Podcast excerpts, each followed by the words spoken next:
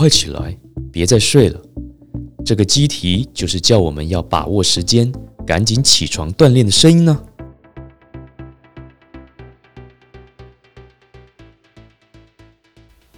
Hello， 大家好，欢迎收听这里说的不只是故事，我是昭训，陪你一起找寻生活中的知识与故事。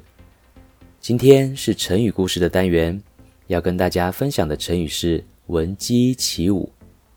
听到鸡叫就要起来跳舞的闻鸡起舞。闻鸡起舞是什么意思呢？难道真的要听到鸡叫就要起来跳舞吗？就让我们跟着接下来的故事一起一探究竟吧。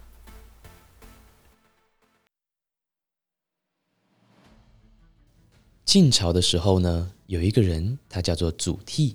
这个祖逖呢，他小的时候并没有很喜欢念书，但晋朝的时候其实战乱频繁，国家不是很安定。祖逖慢慢成长到7年之后，也希望能够为自己的国家做点什么。这时候他发现自己知识上的不足，于是他决定开始好好念书，希望之后可以利用所学的知识与自己的才能，帮助自己的国家。祖逖开始钻研历史，学习以前那些贤能的大臣、厉害的将军都怎么做事的。他广泛地阅读了各种书籍，时常进出当时的京都、洛阳，向其他的能人来请教，希望可以从中获得丰富的知识。慢慢的，在祖逖寻求知识的过程中，许多人也开始认为，哎呦，祖逖是一个可以辅佐帝王治理国家的人才哦。所以祖逖在24岁的时候就被别人推荐当官。一般的人啊，如果能够被推荐去当官的话，高兴都来不及了，肯定马上就答应了。但祖逖觉得自己的知识还不够，如果这么早就去当官的话，可能让自己会没有多余的时间再去学习知识，所以祖逖呢，他还拒绝了当官的邀请。然而在祖逖奋发向上的过程，他也结交了一位好友，叫做刘琨。祖逖与刘琨都希望能够努力学习，之后能够有所作为。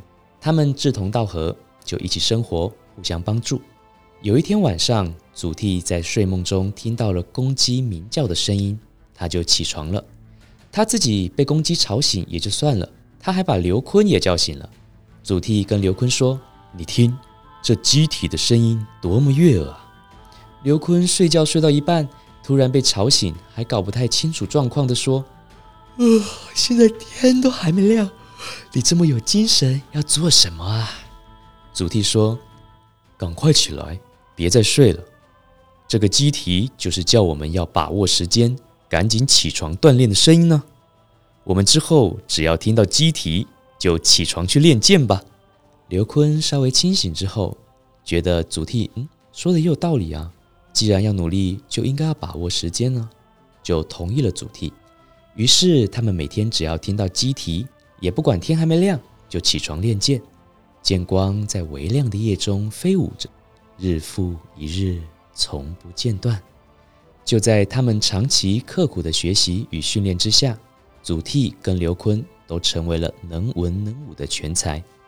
刘琨最终成为了监管3个州的军事总督，而祖逖呢，也是战果丰硕，被封为了镇西将军。2个人都实现了当初的愿望。听完了这个故事，你知道闻鸡起舞是什么意思了吗？